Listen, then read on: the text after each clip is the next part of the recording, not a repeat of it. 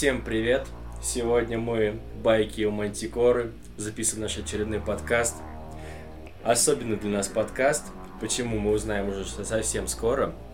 Сама судьба нас сегодня связала здесь, чтобы мы собрались в нашей эфемерной студии и поговорили про актуально наболевшие темы. Но я бы сказал так, позвольте мне такой небольшой каламбур. Сама судьба не хотела нас свести сегодня вместе, но я оборвал нить судьбы для того, чтобы мы смогли собраться здесь и поговорить. Ну, как, возможно, некоторые могли догадаться, у нас сегодня в гостях Ваня Мельников. Приветствую вас, дамы и господа. И здесь я, Богдан, и Янис. Всем привет. Что ж, сегодня мы поговорим с Ваней на такую важную для нас тему. Это его авторский проект и о том, как, наверное, вообще ему пришла в голову идея записать, создать собственную игровую систему. Но для начала, Вань, конечно же, привет тебе. И у нас такая есть старая добрая традиция, которая, в принципе, наверное, у всех и подкастеров, и иных пабликов. А, хочется просто вопрос с чего начать. Кем ты работаешь? Какая твоя жизнь? А, чем живешь? Чем дышишь? Чем живу, чем дышу? Ну, э, строго говоря, моя официальная профессия – это э, преподаватель э, ИЗО в старшей школе. Но жизнь сложилась так, что заработать этим деньги какие-то у меня не получилось, хотя я очень пытался. Поэтому я в итоге пошел по э, стопам моей матушки и стал бухгалтером. И, в общем, в целом не жалею об этом, потому что э, деньги какие-никакие я с этого получаю, а при этом э, времени свободного у меня довольно много, а главное, можно работать из дома. Иными словами, ты тот самый человек, который знает, как работать с цифрами, Поэтому для тебя модификаторы посчитать это просто как пареная репа, ну, да? На самом деле, э, если углубляться э, в такие вещи, то обещают, что скоро эта профессия будет вытеснена нейросетью. И, в общем, уже сейчас от меня, как от человека, требуется там не очень много. На самом деле, я так скажу, нейросеть, может быть, вытеснит в один прекрасный день бухгалтеров, юристов, которым являюсь я, но они никогда не вытеснят хороших людей и хороших ДМ, которые могут своими руками создавать интересные проекты. Будем надеяться, что нейросеть на это не способна, окажется, по крайней мере, пока ну, у нас будет желание играть в настольные ролевые и тем более делать какие-то авторские проекты. Ну, либо она вытеснит и ДМов, и игроков, и будут роботы играть сами с собой. Это будет забавно. Киберпанк. О, да. Нет, э, у них будет не киберпанк, у них будет утопия. Да, точно. Ваня, а вот э, расскажи о своей семье. Ну, насколько я знаю, у тебя красавица жена и умница дочка. Да, все так. Как вот э, в твоей семье относятся к этому увлечению? В моей семье э, относятся к моему увлечению максимально положительно. Дочь постоянно требует, чтобы я играл с нею в нити судьбы. Она, в принципе, неплохо освоила движок. Это, кстати говоря, к вопросу о его простоте. Э, мы тестировали его и на детях от 7 до 10, и на средних школьниках. После этого я могу сказать, что он действительно несложный. Ну вот. Я хочу, я хочу обрати, обратиться на секунду к нашим слушателям. Вы не должны по это слово тестировали. Речь подразумевает, что это было просто в благоприятной обстановке с чаем, печеньками. Играли и по обоюдному согласию. По обоюдному согласию. Играли интересные модули. Ну, строго говоря, вот как раз э, впервые я сыграл э, с дочерью и ее друзьями когда был в отпуске в прошлом году, и с тех пор все. Она с меня не слезает. Скажи, как тебе э, играть с детьми? Вот, вот у нас как раз, кстати, собрались два дема, которые проводили э, каточки с детьми. Вот впечатление одного я знаю, Богдан ему очень понравилось, а как тебе? Ну, я скажу так, что с одной стороны, конечно, с детьми играть очень приятно, потому что какую бы ерунду ты не ляпнул, не сказал, а у них будет лютый восторг от этого, потому что для них все это в первый раз. Ну, на этом принципе строятся японские РПГшки, и это всегда работает. Но, собственно говоря, с другой стороны, бывает тяжко, потому что детей нельзя обижать. А дети расстраиваются, когда они проигрывают. Поэтому, в общем, это очень напряжный для меня личный процесс, когда постоянно ты находишься в напряжении и думаешь, э, как с одной стороны, ведь дети довольно проницательные, я бы даже сказал, слишком проницательные, э, как не дать им понять, что ну, какие-то вещи не настолько смертоносны, э, какими они им кажутся. И при этом действительно героев не прикончить. Это бывает иногда не сложно, не просто. Ты имеешь в виду, чтобы создать такую критическую ситуацию, чтобы они чуть-чуть напряглись? Ну, да даже не чуть-чуть. Ну, с другой стороны... Но не перенапрягались. Да, с другой стороны, у меня, в принципе, не знаю, стоит ли этим гордиться, обширный опыт в этой области, потому что я 10 лет водил сценарные игры. То есть я писал сценарий в течение недели и потом игроков ну, по нему таскал. Ну, вернее, как таскал. Я достаточно быстро изучил пристрастие своей команды. У меня тогда была команда а, постоянная, довольно узкий круг друзей. И э, так или иначе я знал, как кто из них на что отреагирует. И, как мне сейчас кажется, довольно ловко манипулировал всем этим.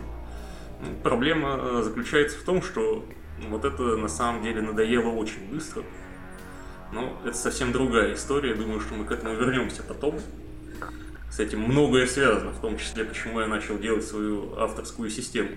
Да, это очень интересно было бы послушать, потому что я уже не первый раз слышу от тебя то, что ты долго шел к этому, к, к без, без, сценарном, без сценарной игре, в которой все, насколько я понял, только на кубах вертится, да? Вот э, твое мнение насчет одного способа игры и насчет другого. Ну да, давайте дождемся вопроса про систему. Не-не-не, ну кстати, вот ко мне подошел мой код, и я, в принципе, я думаю, нет смысла больше его за что-либо тянуть. Давайте сразу к этому вопросу перейдем. Я знаю, что Янис очень хотел ему этот вопрос тебе задать, я прям уже все, сейчас я отойду а, в уголочек. Да, хорошо. А, в общем, да, у тебя колоссальный опыт игры, да? Сколько ты играешь 20 лет. игры? А, мастером я выступаю где-то лет 18. Из них. Нек- некоторые столько не живут. Да. Черный юморок. Завсегда ты спутник наших бесед. Да, просто мне, как человеку, играющему два года, очень так трудно это осознать. Ну, на самом деле, как много где и, пишут, да. говорят, и я абсолютно с этими людьми согласен, стаж это не повод для гордости. Можно играть очень долго и быть э, очень плохим игроком и очень плохим ДМом, и можно играть, там, не знаю, год, месяц и быть замечательным игроком и замечательным ДМ. Эти вещи никак не связаны. И, пожалуй, единственный плюс того, что я так долго этим увлекаюсь, ну, я могу, пожалуй, видеть некий срез людей, которые в это все играют, их желаний, их стремлений, чего они хотят получать от игры, потому что э, игроков у меня было действительно очень много, ну, что характерно, большая их часть на последние лет 10 пришла. И именно поэтому я, в принципе, Э, считаю себя вправе делать авторскую ролевую игру. Потому что не зная всех этих вещей, э, делать игру ну, э, довольно безрассудно, на мой взгляд. Ну, я все же так скажу, зная тебя, я не думаю, что все эти 20 лет прошли впустую. Я этого не говорил. Так что все-таки стаж достаточно неплохой. Я больше чем уверен, что ты много анализировал, много чему учился. И в какой момент пришла идея создать э, свою систему авторскую? Какой толчок был? Ты испробовал много систем, тебе что-то не подошло, и ты был в поиске, либо либо как, как ну, строго говоря, как и абсолютное большинство людей с э, внушительным игровым стажем, у меня э, первая примерно половина э, моего э, ролевого стажа пришлась на э, D20 систему, то есть это э, тройка, три с полтиной ДНД э, и все их производные многочисленные. То есть там модерн, всякие Звездные войны и куча еще какого-то совершеннейшего э, трэша. Ну, нет, на самом деле, я сейчас извиняюсь, несправедливо применил это слово, потому что многие из них были достаточно неплохими играми. Просто они были слишком похожи на ДНД. Вот. Ну, а ДНД, она все-таки, несмотря на то, что у нас на ней играют во все, что бы э, в голову взбредет, но она, к сожалению, очень нишевая она сама по себе. Ну и в тот момент, когда ДНД э, и ее производные для меня исчерпали свои возможности, ну и как раз тогда начали появляться уже другие системы. Ну, первое, что я сделал, это обратил внимание на Гурц потому что с ним я знаком на самом деле очень давно. То есть э, первая система, в которую я вообще поиграл, э, был э, «Вампирский маскарад». Не скажу сейчас, какая это была его итерация. Это было очень быстро, очень брутально, но я запомнил. Потом «Эра Водолея», потом ДНД, и буквально вот спустя несколько месяцев мне подсунули трешку Гурс. Да, тогда еще была третья редакция в ходу. Она глубоко меня поразила тем, что совершенно была не похожа на то, что происходило в ДНД. Но поскольку поиграть в ГУПС а, было довольно сложно тогда. А это какой примерно промежуток времени был? Какие годы? Это начало нулевых. 2002 где-то вот так вот. 2001 то есть, получается, у тебя 90-е выпали именно на трешку, да? Нет, 90-е у меня выпали на э, среднюю и старшую школу.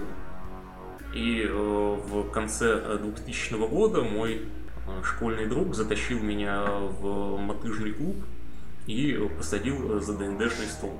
А, кстати, вот мне вот интересно, если это были начало 2000-х, а, тогда правила по ДНД, они передавались как из уст в уста? Или это были тетрадочки такие нет, переписанные нет, с правилами? была книжка. Более того, вот спустя три года э, вышла русская версия. Вы, наверное, а, слышали о ней. Была... Нет, но у нас была английская книжка. Вот, вот этот Талмуд, mm. троекнижие, она как раз тогда появилась э, в Москве. Э, ну, на английском, естественно. И продавалась за совершенно немыслимые для школьника деньги. Поэтому ее купил студент. А, ну, естественно, было на всю компанию не очень много этих книг, но больше одной. Был а, один человек, у которого было троекнижие, и был еще один человек, у которого было это троекнижие. Ну, носил, естественно, только один из них. Ну и мне дали книжку, и полчаса я делал а, колдуна.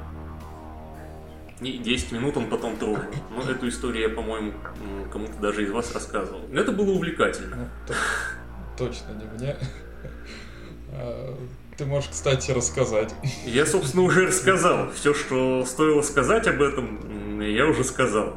Полчаса ну, генережки. Кстати, вот смотри, а вот в твоем случае, вот самые яркие воспоминания из твоего игрового опыта, это начало, когда ты только начал играть, или, может быть, это было совсем недавно? Ну, ну вот какая-то такая наиболее яркая история. Вот когда ты говоришь, типа там э, мало знакомый человеку, там, точнее человек, который мало знает про ролевые игры, ты говоришь ролевые игры это, и ты закрываешь глаза, и перед, перед тобой эта, эта картина предстает, это, то, то ты закрываешь глаза, вот, какая именно игровая сцена в твоей жизни, вот э, ситуация, которая тебе Да, была? вы знаете, я никогда не говорю с людьми непричастными о ролевых играх. Недостойно. Нет, не в этом дело, просто у меня последние два класса школы напрочь отбили желание говорить вообще с кем-то а, на эти темы непричастными. Ну, до сих пор, даже несмотря на то, что гик-контент сейчас повсюду, он торчит вот изо всех щелей, извините за метафору. Тогда, знаете, у меня даже сейчас мыслишки появляются, что некоторые из моих одноклассников глупее думали, что я колдун когда э, я открывал эту книжку. Даже сейчас э, кому-то рассказывать о том, как это круто, ну, я считаю, что либо у меня не, не хватает обаяния для этого, либо еще чего-то. Нет, если бы, если бы я учился в школе, бы кто-то при мне открыл бы книжку по ДНД на английском языке, тот же сам бестиарий, я бы, наверное, бы охренел от восторга. Ну, трешечный бестиарий, да и в принципе вся э, третья редакция, она иллюстрирована довольно, на мой взгляд, бедно. Это сейчас пятерка, она совершенно восхитительные картинки содержит, но вот трешечная Миали, например, до сих пор меня вызывает очень смешанные чувства, когда я вижу картинку. У меня до сих пор лежит. Кстати говоря, насчет э, того, что люди думали, что ты колдун, забавная сцена была, когда я ждал... Я заказал с... Э, господи, с э, Ридера. Ридера да, книги, которые тогда продавались по нитям судьбы. Вот, долго их ждал, пока их печатали, все такое, и курьер так выпало, принес их мне на работу. Вот, а, я довольный прихожу, распаковываю эту пачку с книгами. Значит, начинаю листать, смотреть, как они, что из себя представляют. И тут заходит мой коллега, смотрит на меня такой, что за книги? Я ему показываю, вот. Он берет, смотрит на обложку такой «Нити судьбы», а он максимально далек от ролевых игр. Он такой смотрит, что какая-то секта. Да-да-да. Так подозрительно. А я, а я такой, да, не хочешь принять нашу веру? И начал ему задвигать что-то такое, знаешь, как эти чуваки баптисты, которые ходят по улице. Он быстро от меня ретировался так задним ходом и скрылся. На эту тему у меня много есть историй, э, включая историю про мальчика, который не смог с нами играть, потому что мама действительно запретила ему, боясь, что мы секты и едим детей. Ему было 17 лет на минуточку. Я скажу так, вот сколько лет прошло, а до сих пор я сам родом из маленького городка. Мама не разрешает. Некоторые вещи не, не меняются. Конечно, люди стали прогрессивнее, стали как-то более с информацией дружить, но как-то отношение к некоторым вещам, оно до сих пор такое очень консервативное. Хотя, казалось бы, вещи безобидные.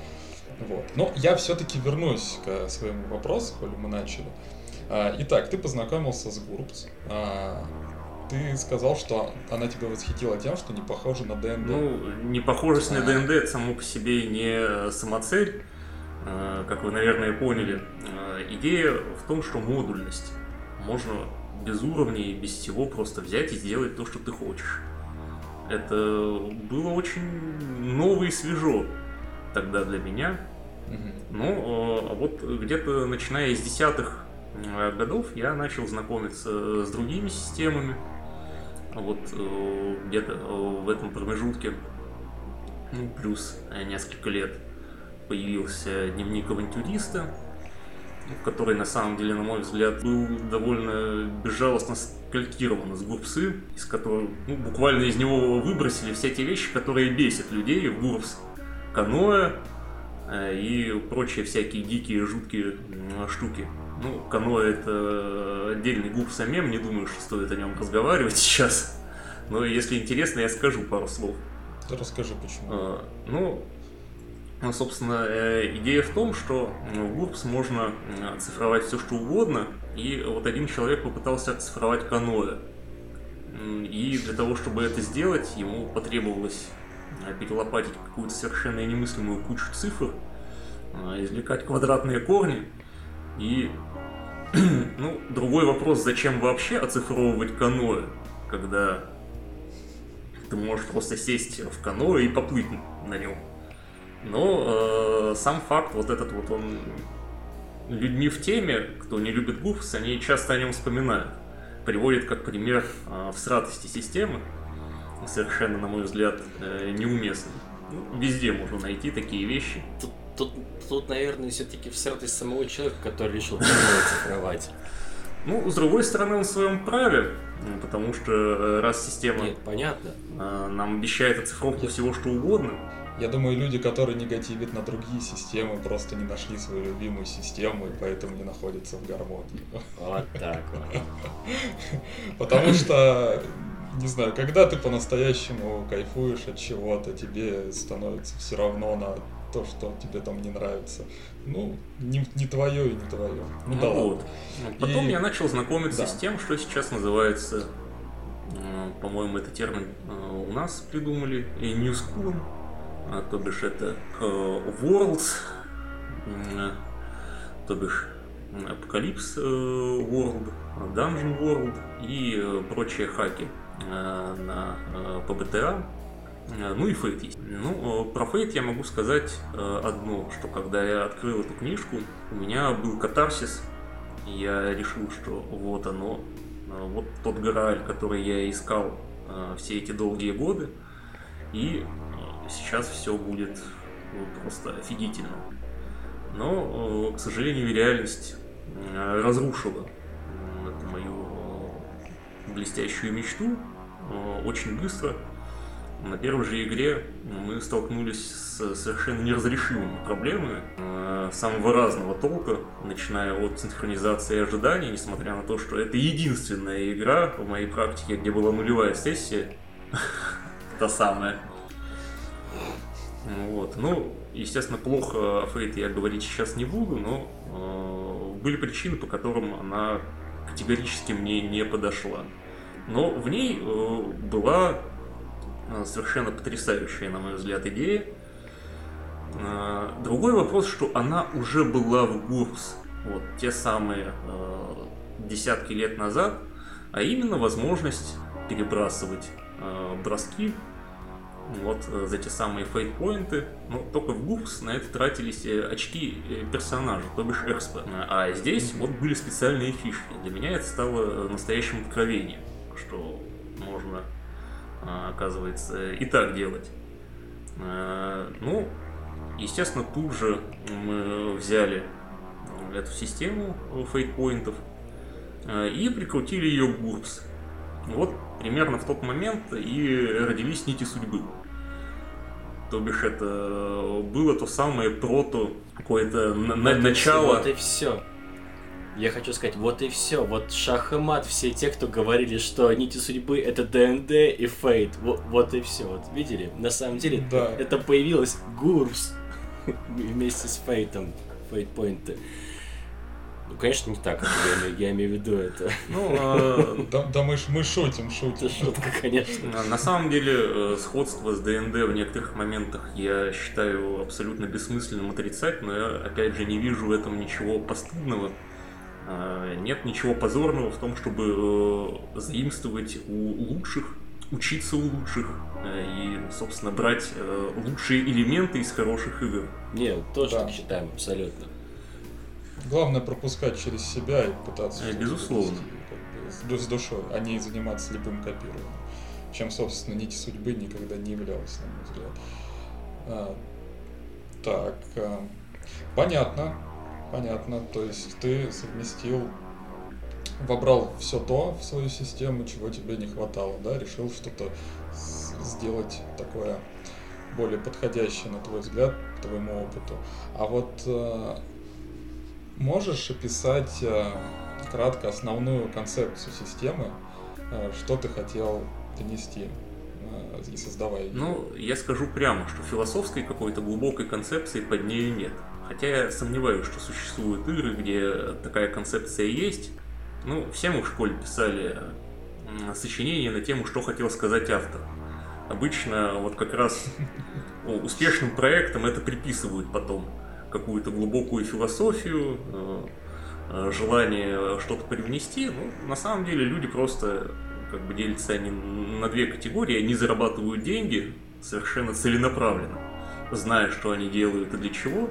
Ну, мы относимся к второй категории. Я говорю мы, потому что, несмотря на то, что на первой книге ну, стоит только моя фамилия, к ней причастно значительно больше людей, которые меня поддерживали э, во время э, написания правил и, естественно, помогали идеями и как-то все это обтесывали. Вот. То есть, как бы, этим проектом в настоящий момент занимаешься не только ты один. В данный момент э, в команде три человека. Это я, это Андрей Барашев, который у нас э, выполняет обязанности техножреца, да, Янис. Все так. Колле- коллега, да. привет. А, Ну и э, моя жена Лена, которая э, активно в это играет, э, э, рисует для этого. Ну и главное, она пропускает э, все эти тексты через себя, чтобы, в общем, э, человек э, мог их читать, воспринимать и не сломать об этом мозг. потому что я иногда бываю излишне тяжеловесен в формулировках, ну, только потому, что я 10 лет играл в Wargame и помню, как важно точность формулировки. Это очень важно. Да, особенно в этой конкурентной настрой, настрой, настроенной Но, тем не менее, я на вопрос-то не ответил. И вот сейчас я отвечу, да, постараюсь очень быстро.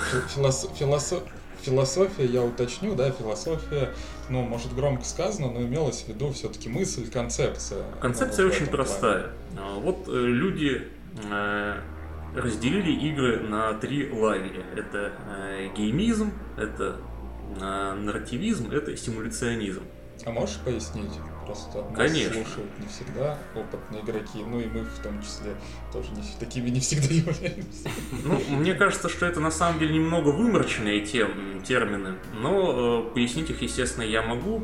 Надеюсь, это не затянется. Ну, геймизм — это э, игра, вот, собственно, в том самом понимании слова «игра» когда ты э, совершаешь некие действия, которые э, могут привести тебя к победе или как минимум э, поставить твоего героя в более выгодное положение. Э, то есть, когда э, мы сидим и думаем, э, как э, пофармить вот этих вот э, монстров, у которых э, много хитов, э, какие-то там запредельные э, атак-бонусы, когда мы разрабатываем тактику по их убийству, это вот тот самый геймизм. Симуляционизм – это э, на самом деле, на мой взгляд, не совсем э, жанр игры как таковой, а, а, но важная ее часть – правдоподобие того, что происходит. Ну, когда э, герой бьет мечом, мы все имеем какие-то ожидания того, что произойдет, когда он ударит мечом врага. И вот то, насколько эти ожидания правдоподобны, вот, а иногда даже реалистичны, это вот есть тот самый симуляционизм. Но это имеется в виду какие-то игры? Нет, это имеется в виду э, применительно к настольным ролевым, а, то есть... А, Но имеется в виду, как, какую реакцию даст мастер на заявку игрока. Да. Насколько, насколько будет, это будет соответствовать э, реальности. Да. А, ну и э, последний, тот самый нарративизм, который сейчас стал безумно популярен, игры повествовательные, которые сконцентрированы вокруг истории, которая, а, в общем-то, выстраивается на игре. А, это игры, как правило, не отягощенные какой-то механикой, кранчем, как называют всем вот этим вот. Но на самом деле я считаю, что людям не нужно вот, либо то, либо то, либо то. Я не зря сказал про эти 20 лет опыта, и если я что-то понял за эти 20 лет, что люди хотят всего понемножку. Ну, то есть, э, грубо говоря, мы не едим только хлеб и не едим только майонез. А, хотя есть, наверное, люди, которые едят только салат, но мы обычно складываем из этого бутерброд и э, едим вкусный бутерброд, вот сейчас майонезиком. Вот нить судьбы это тот, ну, тот самый бутерброд, э, где есть и э, котлетка, и хлебушек, и на булочке с кунжутом. Я говорю, да-да-да, огурцы салат. Да, да. Э, Причем, ну, все это э, делалось мною с ориентиром на максимальную простоту в рамках вот этой вот задачи. А, чтобы оно было просто, но не примитивно. Ну, потому что, например, э, если взять э, тоже по GTA, сейчас немного его поругаю, ну, самую малую, вроде бы система должна быть простой, э, понятной, по крайней мере, так себя она позиционирует. Но когда мы открываем книжку, мы видим там кучу кранча. В Фейте на самом деле его тоже очень много. То есть там какие-то способности, которые позволяют использовать один навык вместо другого. А, в каких-то ситуациях ты получаешь бонусы. А, когда у тебя то, то ты а, можешь это. То есть всех этих вещей там очень много. И, э, честно говоря, когда я все это увидел, я задался вопросом, а стоило ли ради этого отказываться от простых понятных цифр, чтобы, в общем, уходить в область э, порой довольно расплывчатых формулировок. Поэтому нити судьбы, они э, оперируют э, как раз и цифрами, И когда мы бьем гоблина топором, ну, как правило, это будет... Вот, мы можем предсказать результат от э контекста повествования, это не зависит. Но, с другой стороны, туда включены и вещи, которые помогают выстраивать историю. Например, такие вещи, как автоматические, автоматически успешные проверки навыков. То есть, если игрок хочет, чтобы сейчас герой преуспел, у него есть возможности сделать так, чтобы герой преуспел. А, и это вот как раз э, те самые повествовательные права, о которых столько говорят, но которых на самом деле не так часто, которые не так часто попадают в руки игрокам, даже в том же самом фейте и ПБТА и других повествовательных э, играх. Ну, собственно, философия э, строится вокруг этого. Слушай, это очень интересная задумка, очень интересный ответ. То есть ты, я... ты хотел объединить э, симуляционизм, нарративизм и... Именно. Потому что сейчас э, нет ни одной игры, ну, хотя на самом деле, конечно, она скорее всего есть. Вот, просто я о ней не знаю. Ну и, э, скорее всего, она не особенно известна. Э, раз я о ней не знаю. Э, где все это было бы объединено э, в какой-то вменяемой пропорции. То есть, если мы говорим о ДНД-образных играх, то э, там абсолютно нету инструментов э, для э, повествовательных игр. Ну, хотя многие, конечно, со мной могут поспорить. Напомнить, что в ДМГ есть даже опциональные плотпоинты, очки вдохновения, они даже в базовую книжку включены. Но э, дело в том, что все эти инструменты очень сильно зависят от э, левой пятки мастера а для инструмента это очень, очень нехорошо. То есть игрок должен, э, садясь за игру, э, иметь какие-то э, ожидания и Гарантии. понимать, как он реализует эти ожидания. А, и когда гарантом реализации этих ожиданий служит только воля мастера, ну, как правило, это выливается в какое-то расстройство а, на выходе. И у нас, опять же, есть и игры, которые да, безусловно, имеют инструменты, позволяющие рассказывать нам историю, но э, они начинают буксовать, когда нужна какая-то конкретика. Вот пресловутый удар гоблина топором. Потому что я видел немало э, попыток, ну, собственно, вы тоже можете погуглить и взглянуть на них. Э, например, Hack Fate, который эмулирует опыт, который люди получают, играя в следопыт с классами, с тактическим боем. По, по БТА тоже такие, по-моему, штуки есть. Хотя, ну вот Фейт, он буквально муссируется, периодически всплывает в ролевой части, в ру части ролевого рунета. Вот, то есть людям это нужно, они хотят этого. Моей задумкой было дать им когда можно и э, тактическую боевку на клеточках, а можно и э, в историю, э, в офигительный сюжет и э, в разделении повествовательных. Это очень интересно. Пока мы с темы не ушли, прости, Богдан, все-таки все-таки спрошу. А, вот помимо всего того, что ты сказал, я так понимаю, ну, на собственном опыте пытался первую игру сделать линейную, потому что мне как мастеру-новичку на первой игре очень сложно было за всем следить, я много чего опасался и ну, решил просто провести пати так из точки А в точку Б а, с возможными какими-то разветвлениями.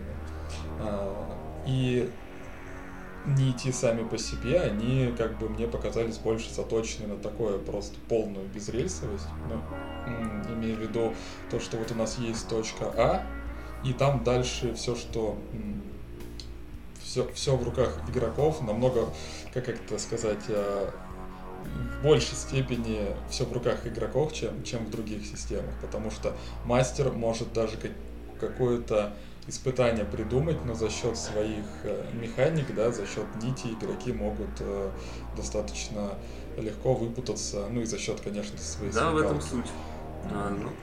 Вот. И да, такой вопрос, то, что ты говорил про то, что играл по сюжету заранее написанному, и потом перешел на полную импровизацию, насколько я Мгм. понимаю. Вот, э, можешь описать, э, э, что в твоем понимании заготовка сюжетов в сюжетной игре, что в твоем понимании игра без сюжета, и как в этом помогают нити игры Ну, строго говоря, игра а, с заранее заготовленным сюжетом. На эту тему много копий сломано. А, Собственно, с тех пор, как у нас появился интернет и какое-то подобие сообщества ролевого, вот на эту тему спорят.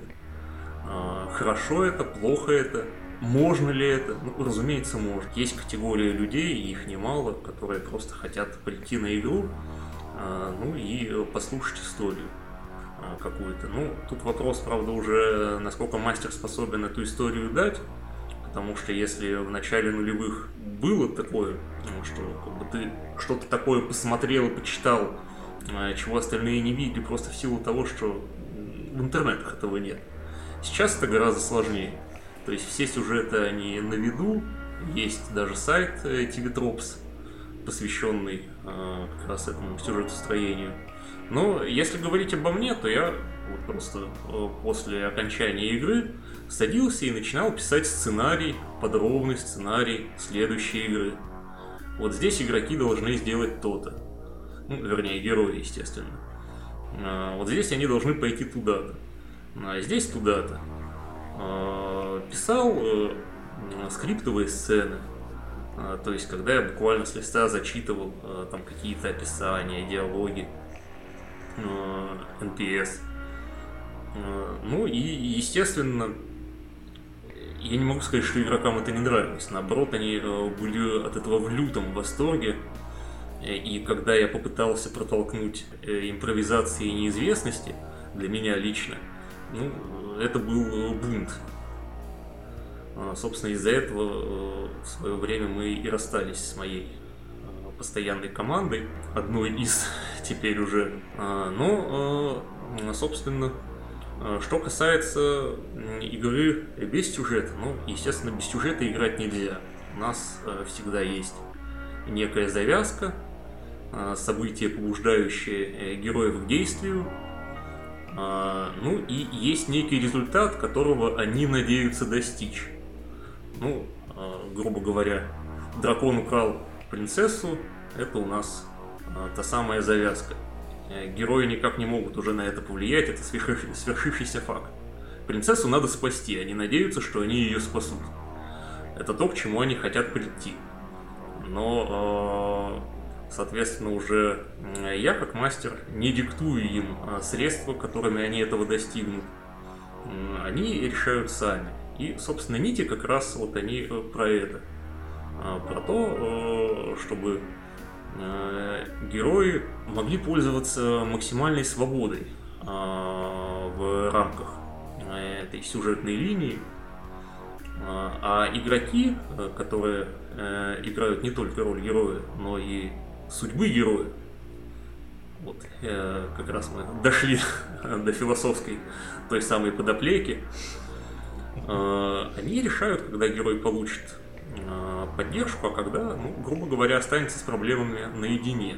Вокруг этого э, вся игра и, и вертится. Э, То есть э, игрок м, может копить эти самые нити судьбы для эндшпиля, для того, чтобы, э, добравшись до дракона, э, сразить его одним э, могучим ударом в глаз. И это, в общем и целом, вполне легально. Либо он может по ходу э, действия использовать нити для э, перебросов, э, для каких-то сиюминутных выгод. Ну, в общем, за, этим уже лучше лезть непосредственно в рулбук. А иначе об этом можем слишком долго разговаривать здесь. Но последний вопрос на эту тему. Получается, в этой концепции бессюжетной игры а, все равно же какие-то заготовки присутствуют? Самые, самые, самые Ну, минимальные. Да. То есть вот на, на уровне э, завязки и на уровне ожиданий от игры. Э, Разумеется, если я э, предполагаю, э, что э, действие будет э, разворачиваться ну, в какой-то определенной местности, ну, допустим, в горах э, и э, предгорьях, то я обязательно заранее посмотрю вообще, как э, выглядят эти горы и пригорья в интернетах, э, напишу э, пару-тройку коротеньких каких-то э, зарисовок описаний, э, которые могу зачитать э, абсолютно в любой момент, а не когда герои э, совершат некое действие, э, вот перед тем, как они совершат это действие, я зачитываю сюжетную отбивку. Ну, нет. Но э, на самом деле, поскольку я очень ленивый, к сожалению, человек, и э, все-таки, как и многие из нас, занятой, у меня нет времени на то, чтобы как бы детально прописывать все эти вещи. Поэтому, в принципе, у меня за последние лет пять, наверное, на подготовку к игре не уходило ни разу больше часа. Это очень интересно, но все равно же ты обдумываешь каких-то NPC, которые может... А, ну, разумеется, но я не считаю это подготовкой. То есть подготовка это когда ты сидишь и что-то пишешь. Вот, какие-то элементы, которые ты захочешь включить в свою игру. Какая-то важная информация, которая должна обязательно в ней быть. Ну, а когда ты придумываешь э, героев, NPS, там, монстров, э, все вот эти вот вещи, ну, естественно, это подготовка не считается, это, на мой взгляд, это удовольствие которым ты можешь заниматься э, во время основной работы, вот об этом мечтать. Ты хитрец, ты взял из подготовки, из демства все муторное лишнее, убрал, оставил самое вкусное. Ну, строго говоря, вот на это работает как раз механика э, проверок неприятностей. А, ну, естественно, как э, и многие другие вещи в нитях. А, саму механику придумал не я, я не стесняюсь об этом говорить. А, она э, основывается на э, знаменитом приеме э, «да», «да, но», «нет, но» и «нет». Ну, то есть это вот результаты каких-то действий игроков или ответов на вопрос игрока. И проверка неприятности, она позволяет задать контекст сцены. Ну, то есть вот у нас есть некая сцена, но э, как она будет развиваться для героев? Э, позитивно, негативно. Негативно, но при этом герои смогут э, вытянуть как-то всю эту ситуацию. Или наоборот, вроде бы все хорошо и неплохо, но есть шанс все испортить. То есть это вот как раз один из основных инструментов игры, позволяющий генерировать контент на лету. А он очень удобный. Потому что, когда ты готовишься к игре, да, продумываешь какую-то логику мира, а, как а, кто с кем может взаимодействовать. Допустим, мы берем какую-нибудь деревню, там есть трактирщик, э, и ты можешь просто, ну, ты не можешь все обдумать, да и это и не нужно, да, как бы, потому что всегда должны оставаться белые пятна. Это есть сейчас не про сюжетное линейное повествование, а вообще в общем, да, ты же думаешь, как попадут в этот мир герои, что, что мир на это им ответит, какие реакции на их действия будут. И неприятности очень классный способ так э, схалтурить, потому что ты иной раз можешь э, не быть уверен или не быть готов дать ответ на что-то. Это очень клево, когда можно кинуть кубик и, в принципе, по броску куба уже симпровизировать и дать, собственно, этот ответ. Ну, строго говоря, в этой механике есть немало критиков, э, и, в общем, я могу понять, э, почему ее критикуют. Ну, э, многие люди считают, что контекст всегда имеет достаточно ответов на вопросы, которые могут возникнуть. То есть никакие случайности в этом отношении не нужны. А, ну, э, с другой стороны, на мой взгляд, это часто приводит э, к пресловутой тирании мастера. И под тиранией я не имею в виду сейчас, что мастер злой, плохой или еще какой-то, а, а то, что мастер является основным источником контента. А, что в общем и целом э, никоим образом неплохо, но для меня в последнее время совершенно неприемлемо. Ну, мне тяжело. То есть вот когда Э, я продумал э, все эти вещи, которые сейчас за меня решают кубики и игроки, ну, я чувствовал себя как э, человек, который делает тяжелую и неоплачиваемую работу. Вот под конец уже. Ну, естественно, когда тебе там 20 лет, достаточно просто того, что там шесть человек твоей команды восхищаются тем, что ты делаешь. Это достаточная причина для того, чтобы это делать. Потом ты становишься старше и уже начинаешь чувствовать некоторую усталость от того, что... Да и печеньки не приносят к чаю. Ну, печеньки... Если бы мне игроки приносили печеньки, я бы, наверное, изрядно растолстел. Ну, так что а, большое им спасибо, что они их не носят. Ты их воспитывал. Вот. Э, ну и, естественно, идея спихнуть ответы на какие-то вопросы на систему, она, мне кажется, очень здравой. Мне, вот лично, опять же, я повторюсь, мне лично а, это очень комфортно. Потому что отвечать на все вопросы самому, ну, а главное, это приводит к тому, что ты так или иначе знаешь, что будет дальше. Когда за, за тебя решает кубик, ну, причем э, не, абстрактно, не абстрактный рандом, а именно когда все-таки э, нужен этот ответ, когда он не очевиден. Это прекрасно. Э, потому что мастер тоже должен, на мой взгляд, чувствовать вот эту вот неизвестность, неопределенность, потому что он тоже ведь играет. Он... Да, чтобы он, чтобы он его тоже что-то могло удивить. Да. Не да. просто как какая-то какой-то финт ушами, который сделает игрок, но и сама нить повествования. Да. Это, на мой взгляд, у меня вот важно. есть, у меня есть три вопроса. Первое, почему нити судьбы? Ну вот мы вот говорим нити судьбы, нити судьбы. А почему вот именно нити судьбы? Ну, ответа э, на этот вопрос два. Во-первых, я э, в старшей школе играл в кучу игрушек от Squaresoft. Богдан, ты, наверное, mm-hmm. тоже с ними знаком. И была такая очень милая анимешная игра под названием Нити судьбы. Э, я не знаю, почему она так называлась, потому что, э, собственно говоря, сюжет и название, на мой взгляд, э, в ней были связаны очень слабо. Э, но э, название звучное, а во-вторых, оно действительно отражает суть происходящего на игре. То есть есть нити, которые связывают игрока и героя, то бишь это совершенно что-то материальное. Не абстрактный плот-поинт, а нить, которая протянута от игрока к его герою когда э, игроку что-то нужно, помочь герою, э, он тянет за нить, герой преуспевает.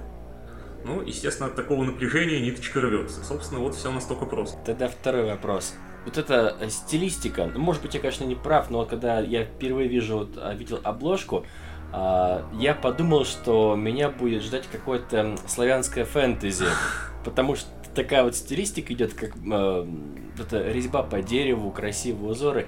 Честно, я думал, а я еще просто тогда наткнулся на книжку Романа Попсуева про вот это вот альтернативный взгляд на богатырей и все остальное. Я почему-то думал, что сейчас я открою, там действительно будет что-то такое, типа там а, именно вот основанное на нашей русской фольклоре, мифологии. Однако нет кто вот э, Лена была, получается, дизайнером вот обложки и всего остального? Ну, Лена То у нас самой... отвечает, да, за все, что связано с визуальной стилистикой происходящего. Но вот в создании конкретно этой обложки я совсем немного поучаствовал. То бишь изначальная идея была в том, что на ней должно было быть э, изображена типичная фэнтезийная команда. Это Fighter, Cleric, Маг и Вор и они там есть. есть. Вот. Но а, вторая а, важная задача стояла в том, чтобы обложка была не похожа на все продукты, которые сейчас существуют на рынке. А, ну, потому что что у нас сейчас на обложку кладут? Какую-то совершенно патетическую картинку обычно или женщину. Ну, с другой стороны, правда, сейчас появились новые тренды. Беспроигрышный вариант. Да, о них мы не будем, наверное, говорить. О них а, обсуждали в подкатке с дисплеем. Да. Э, но, в общем, факт в том, что э, нам не хотелось, чтобы обложка потерялась среди э, тысячи других таких же, и при этом как-то вот она цепляла взгляд. И я считаю, что Лена совершенно шикарно с ней поработала. Ну и в общем и целом это задало дальнейшую стилистику оформления, то бишь, если для фэнтези это резная крышка, шкатулки со сказками, то в постапоке это полуразрушенная мозаика, в киберпанке это экран девайса, ну а космос, надеюсь, мы тоже сможем удивить концепцией. Вот, кстати говоря, вот э, сейчас, когда вы периодически э, в группе э, выкладываете э, образцы верстки, дальней, даль, дальнейший, который мы увидим, смотрится все очень гармонично в целом. Потому что я хотел сказать, когда ты видишь обложку, а потом шла вот эта PDF-верстка, как-то вот потом обложка она забывалась. А тут обложка, она смотрится как единая композиция со всем остальным. И вообще, когда я увидел эту саму дальнейшую верстку, по-моему, это выглядело вообще очень круто. Вот это вот для меня просто респект. Это очень приятно слышать, я обязательно передам Лене. Она будет рада. Я, я там и писал еще, комментарии оставлял. Да, Лена большой молодец. Большой молодец. А скажи, а почему ты, допустим, в этой системе решил отказаться от всех остальных кубов, а оставил только ты 20 Признаюсь, меня всегда бесило большое количество кубов. Это не единственная причина, но одна из основных. То есть я когда нищим школьником пришел э, в это все играть, меня шокировало, что мне для игры нужны кубики за какие-то дикие деньги. Тогда я не помню, набор, по-моему, рублей 300 стоил. А это серьезные были деньги в начале нулевых. И по тем временам это очень дорого. И ну, я в итоге его купил, потому что люди мне не давали свои кубы. Вы знаете, наверное, эту тему. Не кидай мои кубы, они заряжены. Вот, ну, у меня... Это не про нас, у нас все кубы Да, общие. у меня тоже э, куча кубов для игроков, которые пришли без своих. Но вот эта вот сама идея, э, что нужны какие-то кубы для того, чтобы кидать э, ущерб там, от кинжала или от двуручного топора отдельные кубы. Ну, нет, мне не кажется это хорошей идеей. Ну и вообще, чем меньше кубов в игре, на мой взгляд, тем лучше. Я имею в виду разномастно. Поэтому, собственно, с этого началась непосредственно разработка игры, когда я подумал, а что если бы в ДНД а, вместо двух бросков, то бишь на попасть и на повреждение, был один. Ну, задумался я об этом потому, что в игру бросков три. На попасть, на повреждение, но перед этим еще бросается активная защита, и э, этот третий бросок, он очень сильно затягивает игру. Один из непреодолимых, на мой взгляд, э, недостатков э, нежно любимого мною Бурс. Потому что э, если персонаж правильно собран, участников в не очень много, то бой может затянуться на совершенно немыслимое время, когда они пляшут друг вокруг друга, как э, вот эти вот профессиональные бойцы э, в ожидании того самого удара. На самом деле обычно это бывает крит. Против него нельзя бросать активную защиту. И вот я подумал, что если бы, например, в ДНД был один бросок вместо двух, то бои игрались бы э, гораздо быстрее. А ведь ДНД тоже многие критикуют за затянутость боев. Ну и вот уже из этого э, вытянул я все остальное. Один бросок и на попасть, и на пробить. Я, кстати говоря, помню, когда мы с тобой еще говорили по правилам после наших первых игр, ты сказал такую фразу, что да, чем быстрее, брутальнее, кровавее, кровавее пройдет бой, тем лучше. На этой системе построен, так оно и должно быть. А, Поддерживаю. А почему, кстати, все-таки до 20 а вот э, не, не до 6, например? Здесь... Ну, я хотел сказать, ну, как бы в конце концов, многие системы, они используют а, вот это вот, именно до 6 преимущественно. Это совершенно осознанный ход. Система э, осознанно мимикрирует под D20, конкретно под э, пятую ДНД. То есть, э, mm-hmm. если бы там были какие-то другие кубики, я полагаю, мне было бы гораздо тяжелее искать игроков, э, объяснять им э, какие-то вещи. Ну, здесь они приходят, и э, сначала они видят вот ту самую геймистскую основу э, дэшечки, и чувствуют себя комфортно, им уютно. Это простые понятные вещи, родной кубик D20. Ну, а дальше они уже видят все остальное и потихонечку начинают в это втягиваться и погружаться. Иными словами, D20 вызывает максимально комфортный порог вхождения. Да, потому что я считаю, что успешная система сейчас, она ну, должна в чем-то походить на ДНД. Потому что... Ну, то есть человек, человек садится, ему кладут э, незнакомую систему, он впадает в панику, он говорит, господи, где DnD? Где драконы, где подземелье, ты говоришь ему, успокойся, вот это 20 он Да, да, да, вот, вот эти 6 характеристик, дышит. вот модификаторы, вот смотри, все это здесь. Некоторым, некоторым можно сказать, что это и есть DnD, новичкам они не поймут.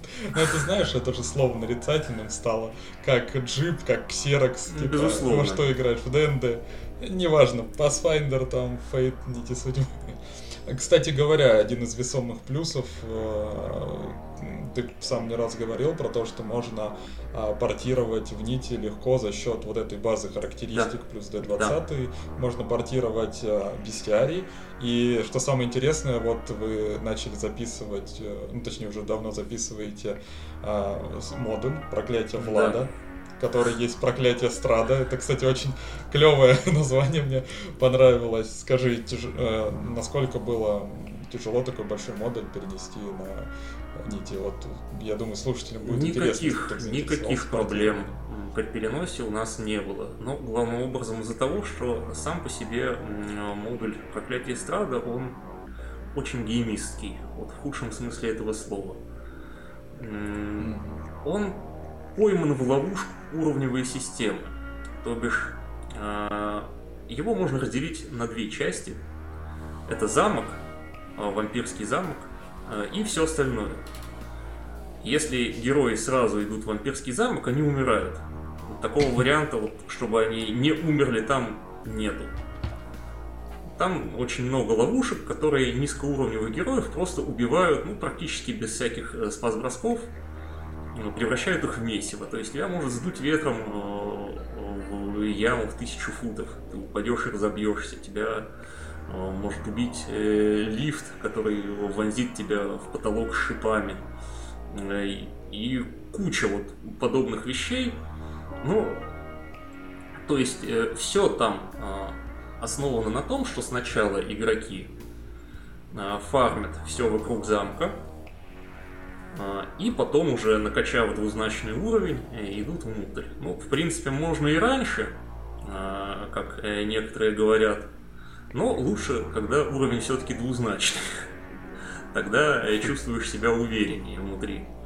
И вот... Как говорится, можно было бы и раньше, но раньше уже закончилось. Да. А, и, э, собственно, для того, чтобы накачать этот двузначный уровень, огромное количество контента, э, вот уровня «принеси, подай». То самое, что мы не любим э, в ролевых играх, в том числе настольных ролевых когда тебе нужно взять у э, кого-то предмет и отнести его другому NPS, и он тебе дает за это немного XP и золотую монетку.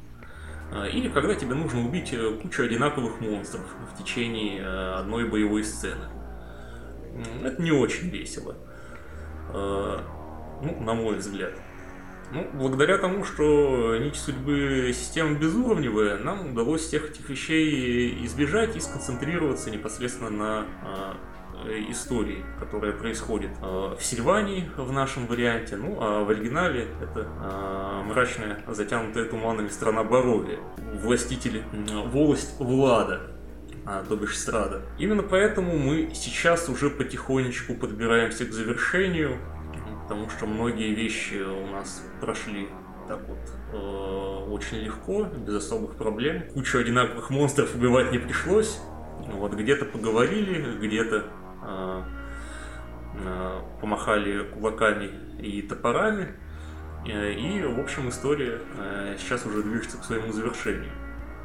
Ну, другой вопрос, конечно, что для нас это был э, первый опыт игры на публику, поэтому, быть может, э, какие-то вещи ну, выглядели не очень гладко.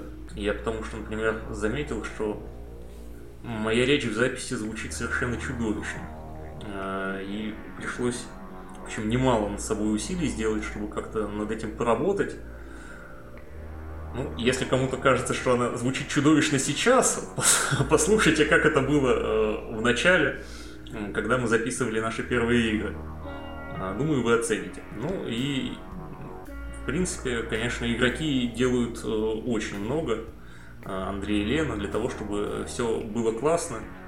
Они тянут на себе всю эту игру, за что им огромное спасибо. Кстати, по поводу безуровневой системы, который ты говорил до этого. Я, когда впервые начал знакомиться с системой, я для себя отметил то, то что, во-первых, система действительно она безуровневая, и что меня удивило в тот момент, это как таковое отсутствие классов. А, ты решил отказаться от классов, э, потому что ты и в этом же хотел Э, возможность игрокам что-то под себя делать. Не просто судьбу, которую они творят сами для себя, но и как-то вот больше персонажа кастомизировать. А, ну, Или... бесклассовость как? сейчас э, нельзя сказать, что это прямо какая-то уникальная фишка. У нас полно игр, которые бесклассовые. Но, как я уже говорил, вот конкретно у Нити было э, три родителя. Это ГУРПС, ДНД, пятое и Фейт. Э, из ГУРПС взята как раз та самая э, модульность и возможность сложить э, своего героя ну, таким образом, каким хочется тебе. Ну, при этом не ломая голову какой-то дикой математикой. И в ГУРПС, в принципе, не приходилось сильно много ломать. Но вот каноэ все-таки оно маячит постоянно где-то там. Ну, то есть основная идея а, была в том, что, ну, вот что такое воин? Я никогда не понимал, что такое воин.